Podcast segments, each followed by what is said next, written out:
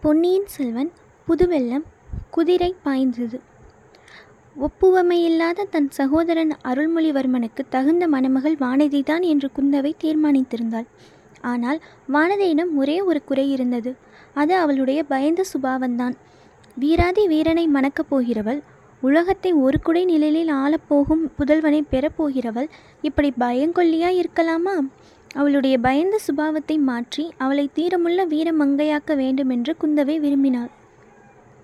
அதற்காகவே இந்த பொம்மை முதலை விளையாட்டை ஏற்படுத்தியிருந்தாள். ஆனால் அந்த சோதனையில் கொடும்பாளூர் குமாரி வெற்றியுடன் தேறிவிட்டாள். குடந்தை சோதிடர் வீட்டிலிருந்து குந்தவை தேவியும் வானதியும் திரும்பி வந்ததும் அன்னப்படகில் ஏறிக்கொண்டார்கள் படகு சிறிது தூரம் சென்றது. ஆற்றங்கரையில் இருபுறமும் மரமடர்ந்த ஓரிடத்தில் படகை நிறுத்திவிட்டு குந்தவையும் அவளுடைய தோழிகளும் நீரில் இறங்கி விளையாடுவது வழக்கம்.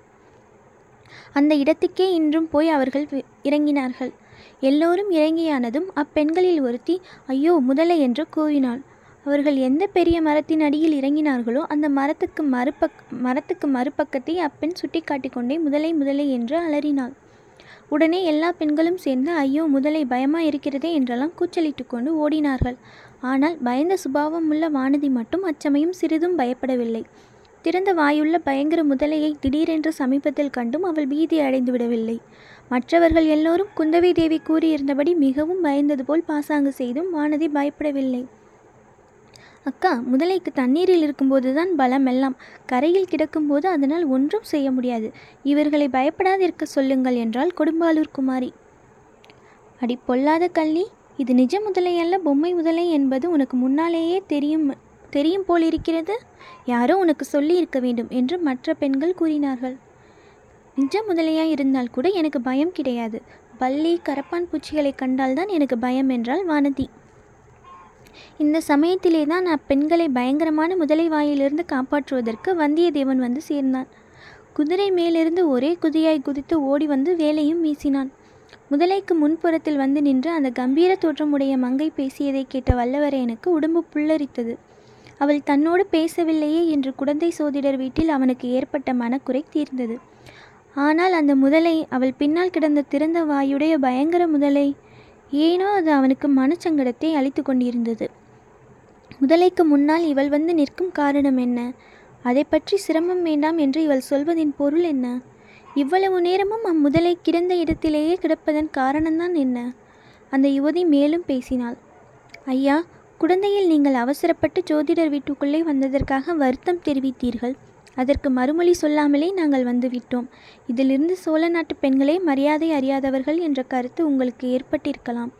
அப்படி நீங்கள் எண்ணிக்கொள்ள வேண்டாம். என்னுடன் வந்த பெண்ணுக்கு திடீரென்று மயக்கம் வந்துவிட்டபடியால் என் மனம் சிறிது கலங்கியிருந்தது. ஆகையினால்தான் தங்களுக்கு மறுமொழி சொல்லவில்லை. அடடா! இது என்ன இனிமையான குரல்? இவள் பேசும் மொழிகளை கேட்டு என் நெஞ்சு ஏன் இப்படி பொங்குகிறது?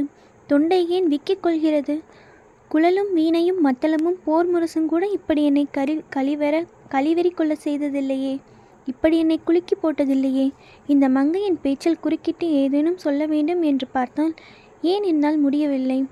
ஏன் நாக்கு மேலெண்ணத்தில் இப்படி ஒட்டிக்கொள்கிறது? ஏன் இப்படி காற்றோட்டம் அடியோடு நின்று போயிருக்கிறது? ஏன் இந்த அரிசிலாற்றின் வெள்ளம் ஓடாமல் நின்றிருக்கிறது? அப்புறம் இந்த முதலை இது ஏன் இப்படி சும்மா கிடக்கிறது?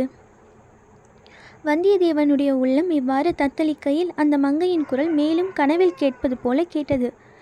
இப்போது கூட அபே அபலை பெண்ணாகிய எங்களை காப்பாற்றுவதாக எண்ணிக்கொண்டுதான் இந்த காரியம் செய்தீர்கள். முதலையின் மேல் வேலை எறிந்தீர்கள்.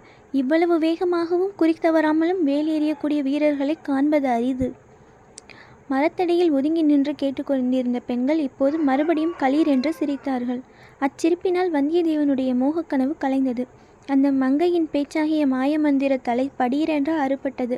முதலையை இன்னொரு தடவை உற்று பார்த்தான். எதிரே இருந்த பெண்ணை சற்றும் பொருட்படுத்தாமல் விலகிச் சென்று முதலையின் சமீபம் அடைந்தான். அதன் முழுகில் பாய்ந்திருந்த தன் வேலை அசைத்து எடுத்தான்.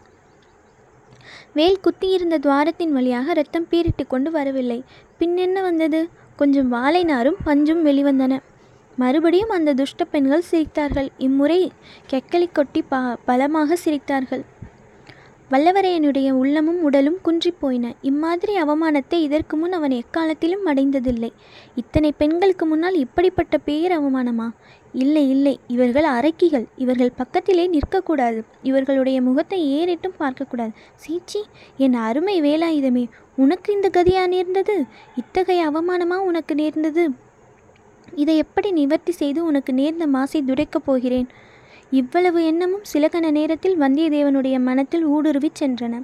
அங்கு நின்று சிரித்தவர்கள் மட்டும் ஆண் மக்களாய் இருந்திருந்தால் அங்கேயே ஒரு போர்க்களம் ஏற்பட்டிருக்கும். சிரிக்கத் துணிந்தவர்கள் அக்கணமே உயிரே இழந்திருப்பார்கள். அரசியலாற்றின் செந்நீர் பிரவாகத்துடன் அவர்களுடைய இரத்தமும் கலந்து ஓடியிருக்கும்.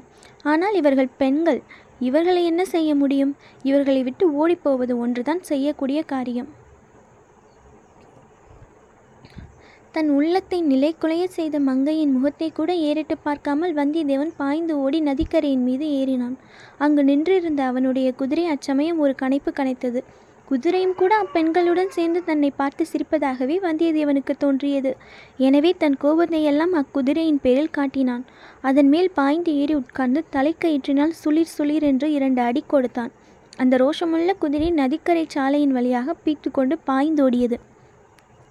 சிறிது நேரம் வரையில் குந்தவை பிராட்டி குதிரை போன திசையை பார்த்து கொண்டிருந்தாள். குதிரை கிளப்பிய புழுதி அடங்கும் முறையில் பார்த்து கொண்டு நின்றாள். பின்னர் தோழி பெண்களை திரும்பி பார்த்து பெண்களா உங்களுக்கு மட்டும் மரியாதை இன்னும் தெரியவில்லை. நீங்கள் அப்படி சிரித்திருக்க கூடாது.